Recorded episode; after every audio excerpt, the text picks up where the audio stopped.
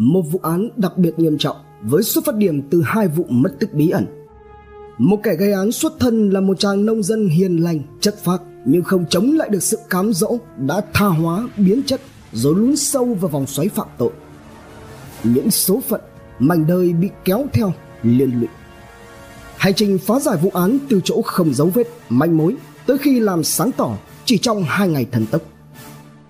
Hãy cùng Độc Thám TV đi sâu vào tìm hiểu vụ án này.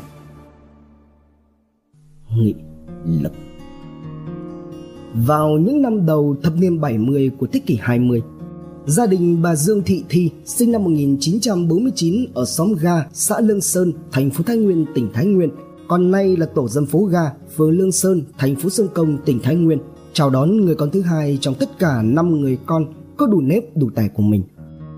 Ngay từ khi còn nhỏ, cậu bé ấy đã hiếu thảo, hiền lành, kể cả sau này khi lớn lên cũng chưa bao giờ cãi lại mẹ lấy bất cứ một câu nào. ấy thế nhưng do gia cảnh khốn khó nên chàng trai ấy đã phải bỏ học giữa chừng để rồi giúp gia đình làm kinh tế, kiếm kế sinh nhai.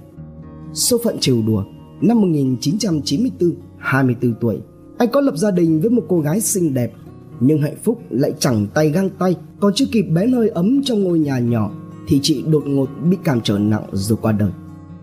Mãi tới 4 năm sau, vào năm 1998, sau một thời gian tìm hiểu, anh mới đem lòng yêu mến một cô gái khác nhỏ hơn mình tới 5 tuổi.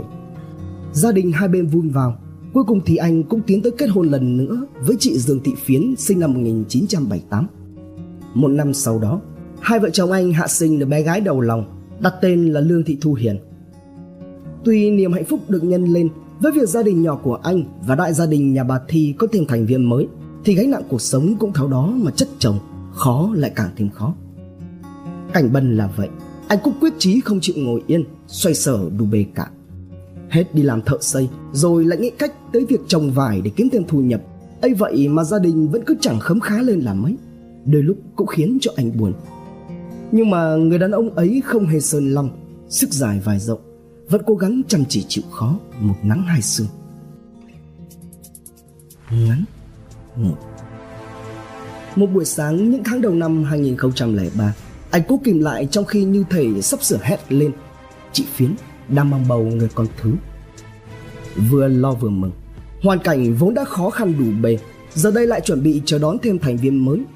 Như vậy thì nếu không có thêm thu nhập, quả thật là gia đình nhỏ của anh không trụ được nữa.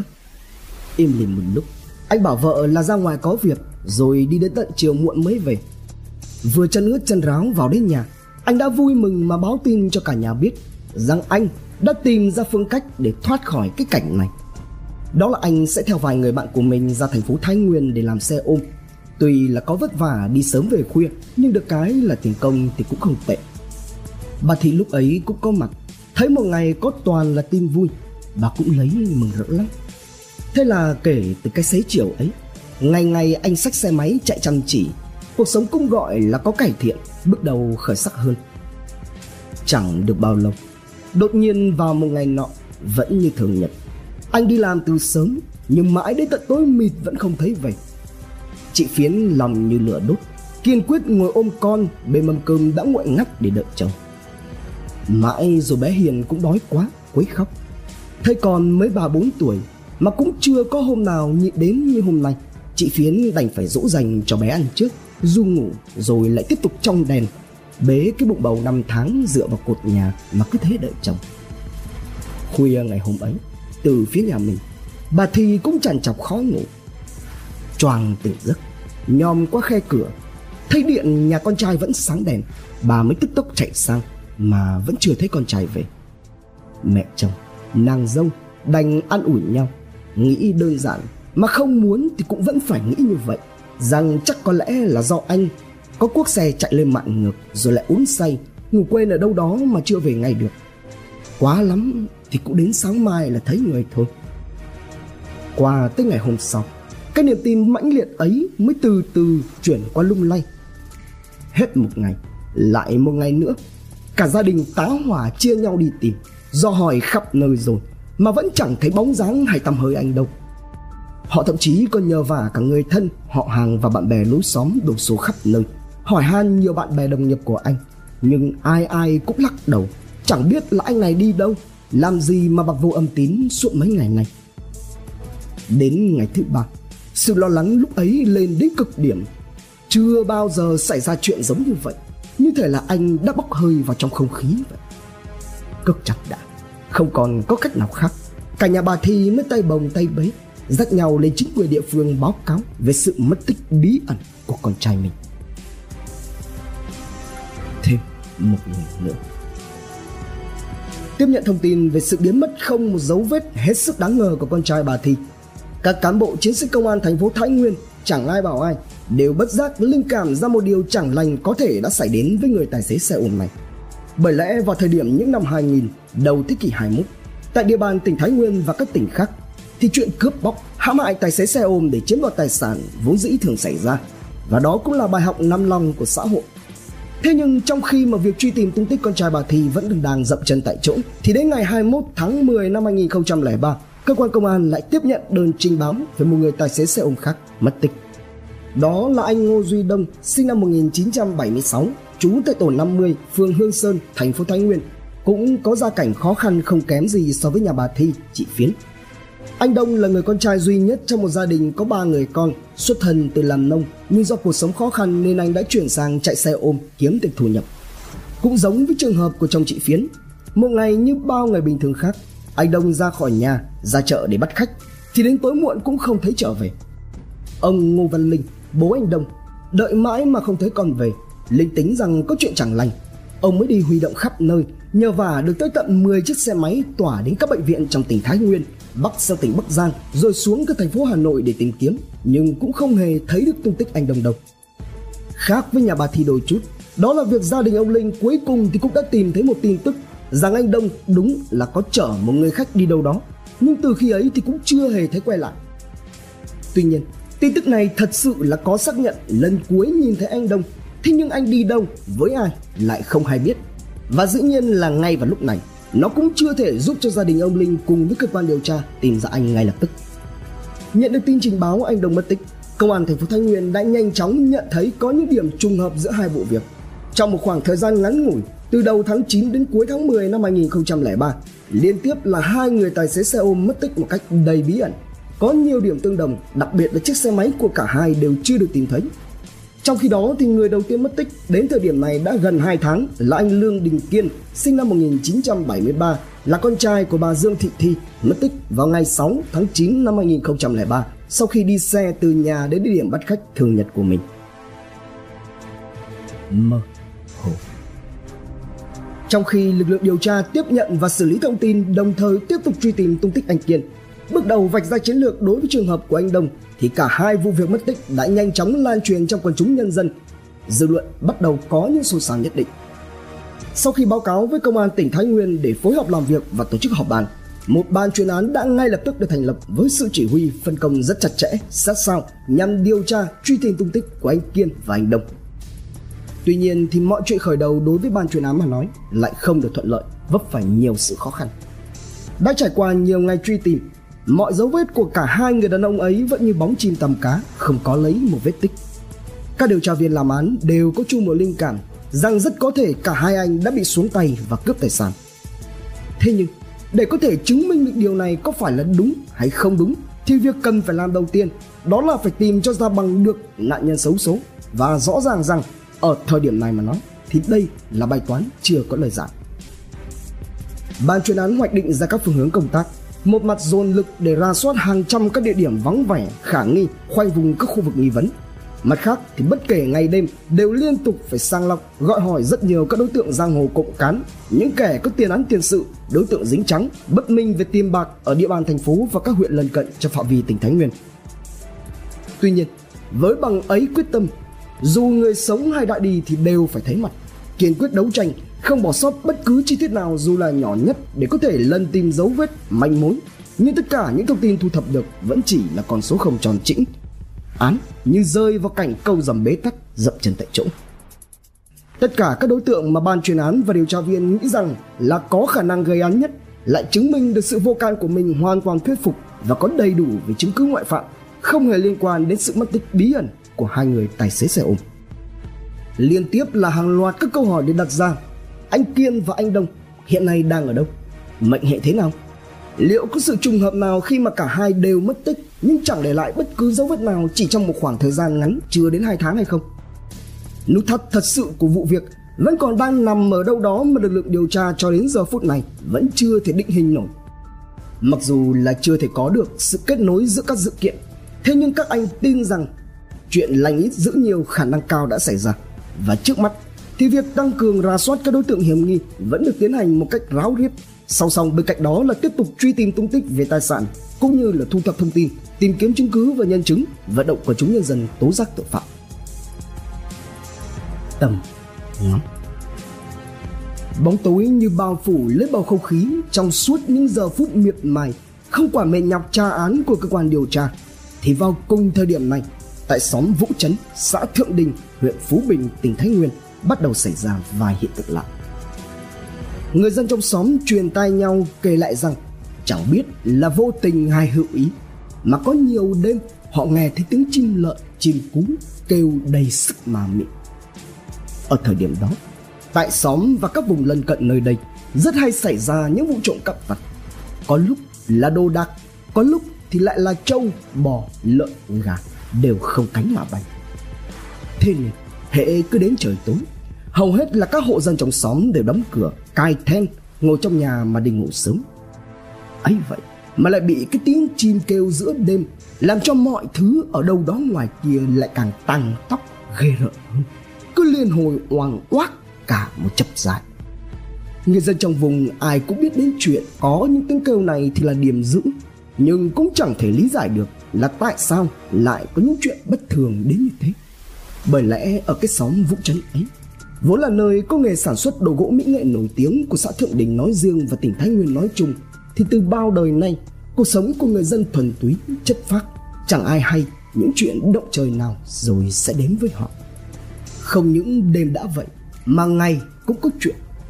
Đó là việc một đối tượng có thâm niên gãi cổ ngắp ngắn ngắp dài đã 13 năm trời có lẽ, khép mình từ lâu, thì nay lại có được những mối quan hệ kỳ lạ và thậm chí là còn có tiền để làm những việc trái khoái, chẳng giống ai. Ví thử như có lần, một người làm ruộng ở gần nhà nhìn thấy gã này oai vệ, phóng như bay trên một chiếc xe gắn máy. Là cái thứ của cải gã không hề sở hữu, vốn chỉ có trong những lần ảo giác của gã. Đi đâu đến tận khi tan buổi đồng áng rồi mà vẫn chưa thấy quay lại. Đặc biệt nhất là vào buổi trưa ngày 21 tháng 10 lại có người thấy có hai người đàn ông trông không rõ mặt mũi đi xe máy vào nhà gã. Tuy nhiên lúc ra thì lại chỉ có một chưa hết. Chuyện vĩnh nghiện thâm niên này còn có nhiều điều kỳ cục. Ấy là cách đó một khoảng thời gian ngắn về trước, gã có bất ngờ thuê người về sàn lấp đất tại khu vườn ở gần nhà. Điều kỳ lạ ở đây là gã đã bế sạch đi đồ đạc, trong nhà chẳng có gì đáng giá trị để nướng vào những cơn phê pha. Cuộc sống túng thiếu, bần hàn không hề có tiền. Giờ đây tại sao lại dở trứng đi sàn lấp vườn? Chưa kể là nếu như sàn lấp xong thì phải trồng trọt chăn nuôi hoặc là làm gì đó. Đằng này gã vẫn cứ thế để nguyên và lại tiếp tục cái cuộc sống vật vờ với những lần gặp tiên như bao thường lệ.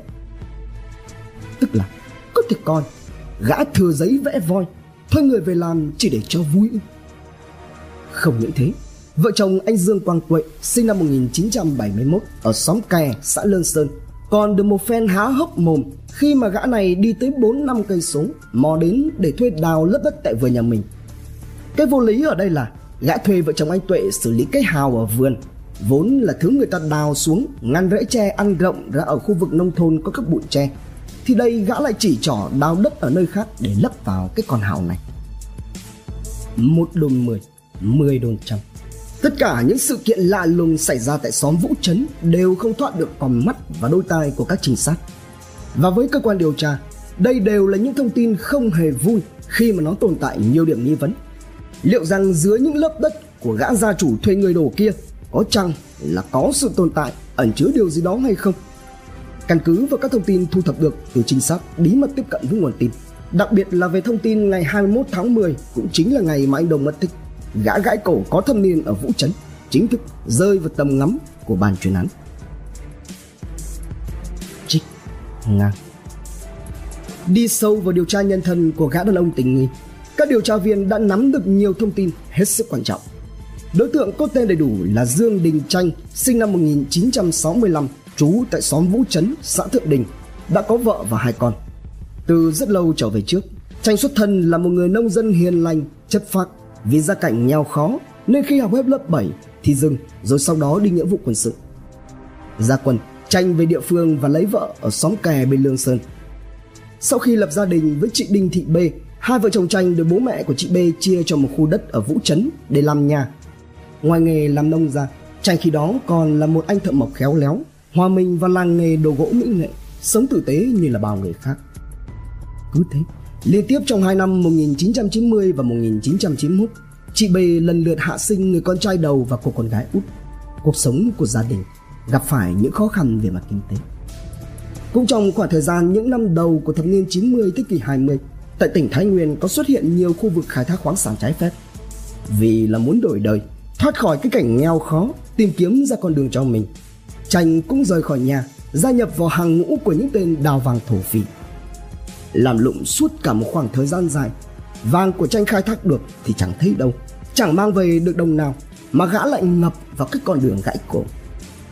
Sau này, khi chính quyền sở tại đẩy mạnh về công tác quản lý, triệt phá các hầm mỏ khoáng sản trái phép, nhóm người làm nghề như Tranh cũng chẳng còn cái đất dùng thần diễn võ nữa. Thế nên là gã đành phải quay về địa phương để sinh sống. Lần trở về này từ hầm vàng thổ phỉ, Tranh mang theo một tấm thân tàn ma dại. Hắn lầm lúng nặng, không có tiền bạc, lúc nào cũng giống như là một bóng ma, sống giật giờ ngay trong chính căn nhà của mình. Gã sống lủi thủi với thân hình khốn khổ, đôi bàn tay luôn cua quạng gãi cổ, gãi khắp mình mình và một cặp mắt dại dại liền lắm. Cả cái thôn cây, ai ai cũng biết đến tình trạng của tranh. Vì thế mà người dân rất ít khi tiếp xúc với gã, phần vì do sợ, phần cũng chẳng muốn dây dưa. Nhà cửa tranh cũng chẳng còn gì tiêu điều sửa xác cái con đường đất bé tẹo dẫn vào nhà hắn thì quanh co khúc khuỷu. Khu vực vườn nhà, ngoài bụi tre ra cũng trống trơn, Chẳng có lấy một cây cối gì mấy Cuộc sống của tranh giống như là một bức tranh vẽ toàn gam màu sáng cho. Lâu dần thì tranh cũng có được những suy nghĩ của riêng mình. Trong những năm sau đó, cũng có nhiều lần tranh đã cố gắng tự cai, nhưng kết quả là luôn luôn bất thành. Về phần chị B, sau nhiều lần khuyên bảo chồng không được Chị mới đành phải chuyển đồ đạc về nhà ngoại Và đâm đơn ra tòa xin ly hôn Thế nhưng, Vì thương hai đứa con còn nhỏ sống cực khổ quá, Nên thi thoảng chị vẫn ghé qua nhà để chăm sóc cho bọn trẻ Thế rồi, Khoảng thời gian từ ngày 18 tháng 11 đến ngày 18 tháng 12 năm 2002 đã đánh dấu sự đầu hàng số phận của Dương Đình Tranh. Đây là lần tự cai dài nhất của gã. Nhưng thật đáng tiếc là nó vẫn dẫn đến kết cục là tái sử dụng và thậm chí là còn sử dụng với mức độ nghiêm trọng hơn, tần suất lớn hơn. Lần này, bị nàng tiên chi phối hoàn toàn, hắn ta chìm trong những lần phê pha vật thuốc, thường hay đi lang thang trộm cắp tài sản để phục vụ công cuộc tìm kiếm cô tiền của mình. Cùng với sự tăng dần về liều lượng trong máu, thì tranh từ một người chồng, người cha của hai đứa nhỏ dần dần trượt sâu hơn vào cái vòng xoáy tội phạm. Khu vườn của tử thần. Qua các chứng cứ, tài liệu và thông tin thu thập được, mặc dù đã đưa tranh vào tầm ngắm, thế nhưng để làm rõ được liệu rằng đối tượng này có hay không có liên quan đến sự mất tích của hai người tài xế xe ôm thì là một điều chẳng hề đơn giản. Đúng là tranh có nhiều biểu hiện bất thường, nhưng đó cũng chỉ mới là suy luận, mọi thứ còn chưa hề rõ ràng. Từ đây, ban chuyên án đã đi đến quyết định tiếp cận làm việc đối với Dương Đình Tranh. Vào ngày 23 tháng 10 năm 2003, ban chuyên án tìm đến nhà của Tranh. Tuy nhiên vào thời điểm này, Tranh lại không có mặt ở nhà. Do đó các điều tra viên đưa ra nhận định rằng rất có thể là Tranh đang đi mua hàng về để sử dụng nên đã lên phương án đón lõng đối tượng ở ngay cổng nhà. Nhiều giờ đồng hồ trôi qua, trời dần chuyển về chiều rồi mà vẫn chưa thấy Tranh xuất hiện. Lúc này, lực lượng điều tra đã quyết định phối hợp cùng với chính quyền địa phương, một mặt tiến hành kiểm tra nhà của Tranh Tại đây, các điều tra viên phát hiện trong gian bếp của căn nhà có các vệt đỏ thẫm ở bên dưới nền và trên bờ tường. Tiến hành kiểm tra kỹ càng hơn, các anh cuối cùng đã tìm thấy và thu giữ được một chiếc búa đinh có cán bằng sắt. Phần đầu búa có dính dấu vết trông rất khả nghi. Mặt khác, từ tin báo của quần chúng nhân dân cho thấy có người đang đào và lấp đất ở khu vực vườn nhà tranh. Cơ quan điều tra cùng với cơ quan chức năng có thẩm quyền đã ngay lập tức có mặt, tổ chức ra soát, đào bới và tìm kiếm. Khi những nhát cuốc đầu tiên được bổ xuống tại chính khu vườn ấy, Tất cả những người có mặt đều nín thở chờ đợi. Và chỉ ít lâu sau đó, dưới lớp đất mỏng kia, một người nam giới đã dần lộ ra trong tình trạng bị phân hủy mạnh. Ngay sau khi khai quật hoàn tất, thân nhân có mặt đã nhanh chóng nhận ra từ các đặc điểm quần áo rằng đây chính là anh ngô duy đông trong sự bàng hoàng, kinh hãi và phẫn nộ của tất thải mọi người.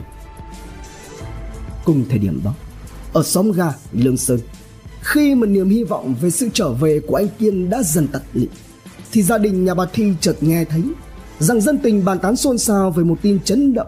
Đó là ở bên vũ trấn, có cái gai gãi cổ ra tay với một người tài xế xe ôm rồi phi tang xuống đất trong vườn. Ngay lập tức, một tia hy vọng lóe lên trong nỗi đau. Cả nhà bà thi mới do hỏi địa chỉ rồi lại vội vàng tìm đến tận nơi.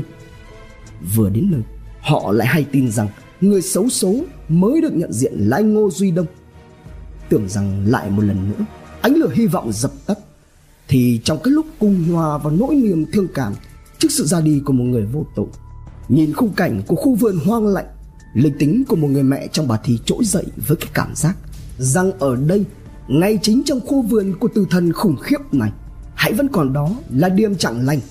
Biết đâu được, dưới nền đất này vẫn còn có chôn giấu những tội ác khác thì sao? Ngay lập tức, bà lên bảo với con cháu trong nhà và cơ quan điều tra tiếp tục lấy ra cuốc sàng để đào bới. Và rồi, linh cảm của bà là không sai. Quả thật, sau những nhát cuốc tiếp tục bập vào mặt đất ấy, lại hiện lên thêm một người nữa cũng đang trong quá trình phân hủy mạnh. Cách vị trí tìm thấy anh đông chỉ một mét. Bầu không khí như chết lặng đi. Ai ai cũng sững sờ bùn rùn hết chân tay thì ngay lúc này, chị phiến chợt hét lên. Anh kiên ơi! Khi chị nhận ra không thể có đáp án nào khác. Rằng đó chính là anh kiên, người đã đầu ấp tay kề với chị bao năm qua. Bởi vẫn còn đó là chiếc quần đùi anh mặc, vốn dĩ do chính tay chị may vá từng đường kim mũi chỉ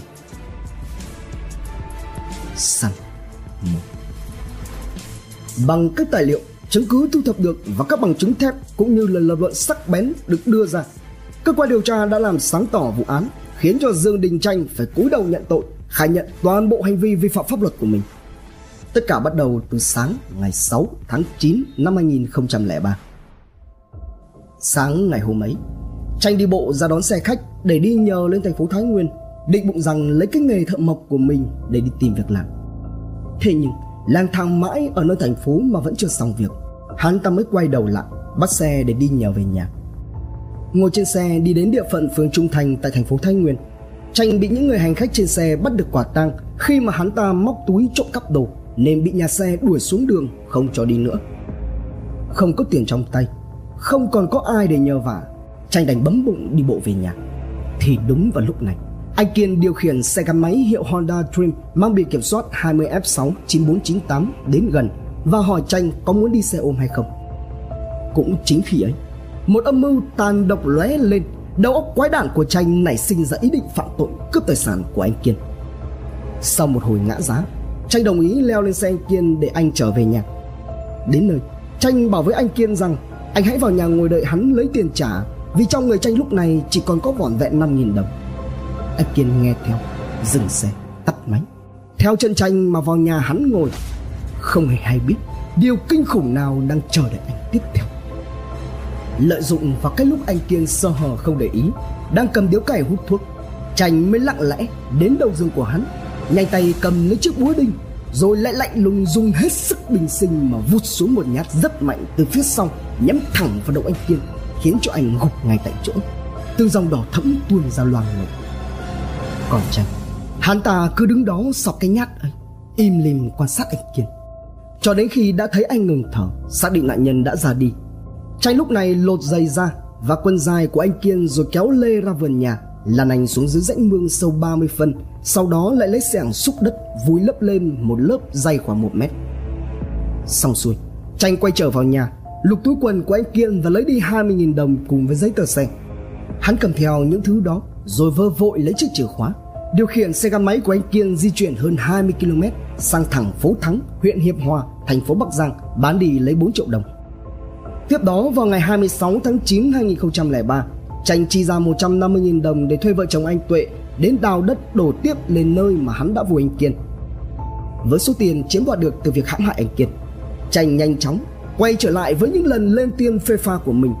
chẳng bao lâu đã lại rơi vào tình trạng nhẫn túi hơn này hết tranh biết rằng khi mà hắn ta hết tiền thì những cơn vật vã đói hàng sẽ quay trở lại là một vòng xoáy như thường lệ lại đến với tranh ngựa quen đường cũ. Thấy cái cách kiếm tiền ác quỷ này dễ dàng, hắn ta lại một lần nữa lên kế hoạch săn tìm con mồi tiếp theo. Nghĩ là làm. Vào lúc khoảng 7 giờ sáng ngày 21 tháng 10 Tranh lại đón xe khách lên thành phố Thái Nguyên. Đến khu vực chợ Rộng Hành thuộc địa phận phường Trung Thành Tranh xuống xe rồi đi bộ ra khu vực đường tàu, Dùng số tiền 40.000 đồng cuối cùng để mua lấy hai tép và dùng ngay tại chỗ. Sau đó Tranh tiếp tục đi bộ ra khu vực đường tròn gang thép ở thành phố Thái Nguyên. Lúc này anh Đông điều khiển xe gắn máy đi tới gần Tranh để chào mời. Và lại y như kịch bản đã làm với anh Kiên Tranh leo lên xe của anh Đông và bảo anh, khi nào về đến nhà thì hắn ta sẽ trả tiền. Về đến nhà tranh mời anh đông vào trong nhà uống nước và ngồi đợi. Lúc này tranh phát hiện ra trong nhà còn có cậu con trai nên đã đuổi khéo nó sang nhà ông ngoại chơi. Tiếp đó tranh lại tàn nhẫn lạnh lùng dùng chiếc búa đinh để ở đầu giường ra tay nhiều nhát vào sau đầu anh đông khi mà anh đã uống nước sau một hồi thấy anh đông còn hấp hối tranh vẫn không chịu dừng tay hắn ta nối dây điện châm thẳng vào người anh Đông cho đến khi anh đi hẳn thì mới thôi. Tuy nhiên, lần ra tay này của hắn lại mất nhiều thời gian hơn so với dự tính. Do đã chuyển dần về chiều muộn, sợ là không có đủ thời gian để có thể phi tang được anh Đông bởi vì vợ con sắp về. Tranh liền cởi giày và quần dài anh Đông rồi kéo lê giấu anh vào trong buồng chứa rơm rạ lá bạch đàn của gia đình. Sau khi được lọi lấy được giấy tờ xe, Tranh lập tức lái xe của anh Đông sang thị trấn Nhã Nam thuộc huyện Tân Yên, tỉnh Bắc Giang, cách đó hơn 25 km và bán đi được hơn 3,6 triệu đồng. Về phần chị Bình, đúng là chị có nhìn thấy những vết đỏ thẫm ở bờ tường và nền của giam bếp nhưng lại nghĩ đơn giản rằng là do chồng mình làm gà, làm vịt thì sót lại nên cũng không thắc mắc hay là nghi vấn bất cứ điều gì. Sáng sớm ngày hôm sau, khoảng 6 giờ sáng ngày 22 tháng 10, khi mà vợ con Tranh đi làm và đi học hết Tranh lúc này liền lôi anh Đông từ nơi chứa rơm rạ ra vườn Rồi phi tăng xuống như đã làm với anh Kiên ở gần cùng vị trí Đến chiều cùng ngày Sau khi đi mua hàng và sử dụng một cách đã đời Tranh đến gặp vợ chồng anh Dương Quang Đông sinh năm 1967 để đặt vấn đề về việc thuê hai người này đến nhà hắn để đào lấp đất vào vị trí của anh Đông. Đến chiều ngày 23 tháng 10, khi mà hai vợ chồng anh Dương Quang Đông đang làm việc cho Tranh như đã thỏa thuận, thì cơ quan điều tra cùng với lực lượng chức năng có mặt. Về phần tranh Khi anh Đông được tìm thấy thì cũng là lúc gã hay tin. Biết rằng chuyện đã bại lộ Tranh không về nhà nữa mà chạy thẳng sang nhà bố mẹ vợ Cất giấu 1,8 triệu đồng Rồi tự tin uống thuốc cai nghiện quá liều Với ý định là tự cân liễu chính mình. Nào ngờ Kế hoạch của hắn ta đã thất bại. Lực lượng điều tra đã phát hiện ra ý đồ của Tranh có mặt và ngăn chặn kịp thời Đưa Tranh đi cấp cứu Và ngay sau đó Dương Đình Tranh đã phải tra tay vào còng số 8 Bằng chiến công phá giải nhanh chuyên án, các lực lượng công an thành phố Thái Nguyên, công an tỉnh Thái Nguyên cùng với các đơn vị cơ quan phối hợp đã giải tỏa được sự hoang mang, lo lắng của quần chúng nhân dân. Nếu như tội lỗi của Dương Đình Tranh không được phanh phui một cách kịp thời thì thật không biết rằng khu vườn của hắn ta rồi sẽ còn cất giấu tiếp bao nhiêu người vô tội khác nữa. Cuối cùng, với tội ác không thể dùng thứ, vào ngày 27 tháng 4 năm 2004, Tòa nhân dân tỉnh Thái Nguyên mở phiên tòa xét xử khép lại phiên tòa. Bị cáo dương đình tranh bị tuyên phạt tổng hợp hình phạt là tử hình. Những người ở lại. Nỗi đau đã lên tới tột đỉnh. Kẻ phạm tội đã phải trả giá. Nhưng với những người ở lại phía sau những vụ thảm án luôn còn đeo đẳng những người sống. Bởi vì nỗi đau vẫn ở lại với những số phận, những mảnh đời oan trái khiến cho người đời phải xót xa. Từ ngày được biết đến sự thật về số phận của anh Đông, Ông Ngô Văn Linh thường xuyên có những đêm dài khóc thương xót con trai, Khiến cho ông già hơn tuổi. Quá nửa đôi người, Nỗi đau này thật khó lòng mà nguôi ngoai. Vợ anh Đông Thì từ đó trở đi như là trở thành người khác, Tâm tính dần lầm lì. Còn đôi mắt thì chất chứa ưu phiền.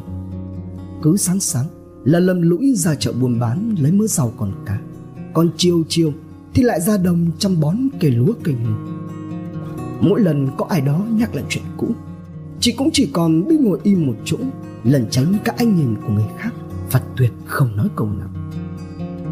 Thương cho người con dâu, đã nhiều lần ông linh khuyên chị đi bước nữa, còn hai cháu thì để cho ông bà nội lo ấy, thế mà chị chỉ biết khóc và đáp lại rằng, đừng hắt hủi chị chị sẽ ở vậy thờ chồng, nuôi các con khôn lớn thành người. Có lần, tiếp những người phóng viên đến nhà, mãi cho đến tận khi họ ra về, chị lại chạm nước mắt mà nói rằng, điều duy nhất ngăn tôi tìm đến suối vàng để đoàn tụ với anh chính là vì hai đứa con. Chứng kiến tất cả từ đầu tới cuối những tội ác của tranh một kẻ gãi cổ. Không chỉ làm cho gia đình tan nát, tán ra bại sản, đẩy chính bản thân vào cửa tử, mà còn lấy đi hơi thở của hai người tài xế xe ôm lương thiện vô tội, cùng với những đau đớn, mất mát vĩnh viễn không bao giờ bù đắp được của gia đình, thân nhân các nạn nhân, và làm cho toàn xã hội không khỏi khiếp sợ trước sự liều lĩnh, bất chấp thực hiện tội phạm đến cùng của hắn. Không những thế, lại chính là người còn trực tiếp chăm nom, chăm sóc và giúp đỡ anh trai mình những khi cạn tưởng rằng sẽ rút ra bài học cho mình. Thế nhưng em trai ruột của tranh là dương đình dây lại vấp phải vết xe đổ. Không vượt qua nổi cái cảm giác tê dại của làn khói trắng, để rồi lại tiếp tục gieo rắc nỗi đau khổ cho gia đình, cho họ hàng, cho người thân và cho chính mình. Và rồi, cuối cùng dây đã lựa chọn cách tự đặt dấu chấm hết cho mình, để không còn có thể liên lụy được đến bất cứ ai nữa cũng từ khi sự việc xảy ra. Chị B luôn luôn có một nỗi ám ảnh kinh hoàng lờ vờn trong tâm trí chị, khiến chị không dám đi một mình quay trở lại khu vườn của tử thần đó nếu như không có người thân đi cùng. Có một tâm lý chung là sau những vụ án đặc biệt nghiêm trọng, ai nấy cũng đều cảm thấy có sự ám ảnh. Có người còn cho rằng nếu như sống trên những mảnh đất đó thì sẽ bị các oan hồn báo hại. Có người đưa lời khuyên chị mình rằng chị nên đi xem có cần làm lễ gì không để tránh các bị vong hồn làm hại. Ừ thì chị cũng nghe theo. Nhưng các thầy có nói rằng, chị là người vô tội. Không liên quan đến những việc xấu xa nên các vong không hề oán giận, nên chị không cần phải lo lắng. Hơn hết, người dân ở nơi đây đều hiểu, chị là người từng phải trải qua sự khó khăn, cũng là người phải hứng chịu những hậu quả, nên ngay cả phía gia đình các nạn nhân cũng không có một ai gây khó dễ gì. Về đường con cái, thiếu đi sự dạy bảo của người cha khiến cho chị B kiêm nhiệm vừa là mẹ vừa là bố, chăm lo từng chút cho các con. Năm 2012 chị đi làm lễ và chuyển tranh về nghĩa trang trong xóm. Theo thời gian, mọi chuyện cũng lắng dần xuống. Dư luận cũng bớt hoang mang và xôn xao bàn luận về tranh. Thì giờ đây, cậu con trai cả của chị cũng đã luôn cố gắng phấn đấu tu trí để làm ăn. Còn cô con gái út cũng đã lập gia đình riêng, có một cuộc sống hạnh phúc. Khu vườn của tử thần năm nào, nay đã được ông bình, bố của chị b trồng cây. Từng hàng cây keo ngay ngắn nối đuôi nhau mà lớn lên từng ngày. Ngôi nhà cũ cũng đã được chị b phá bỏ và xây mới cách khu vườn khoảng 100 mét. Cuộc sống của mẹ con chị b cứ thế mà viết tiếp, những trang ngày tháng yên ấm về sau. Trân trọng cảm ơn quý khán thính giả đã theo dõi. Subscribe, ấn chuông đăng ký để cập nhật những video mới nhất. Like, share, chia sẻ tới nhiều người hơn. Comment những suy nghĩ, ý kiến, bình luận của bạn hay những gợi ý, đóng góp để chúng tôi được hoàn thiện hơn. Độc Thám TV, hai ngày một số vào lúc 21 giờ. Nguồn tham khảo và tổng hợp An ninh thủ đô, người đưa tin, pháp luật Việt Nam cùng nhiều nguồn khác từ Internet. Độc Thám TV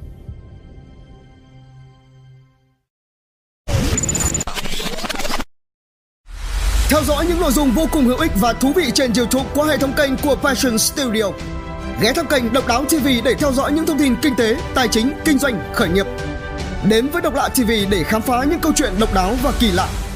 Khám phá những vụ án kinh điển và bí ẩn, cập nhật tin tức an ninh nóng hổi cùng Độc Thám TV hay tìm hiểu về lịch sử Việt Nam qua Bí ẩn sự Việt cùng nhiều kênh YouTube bổ ích khác đang được xây dựng và hoàn thiện mỗi ngày. Passion Studio mang đến những giá trị thiết thực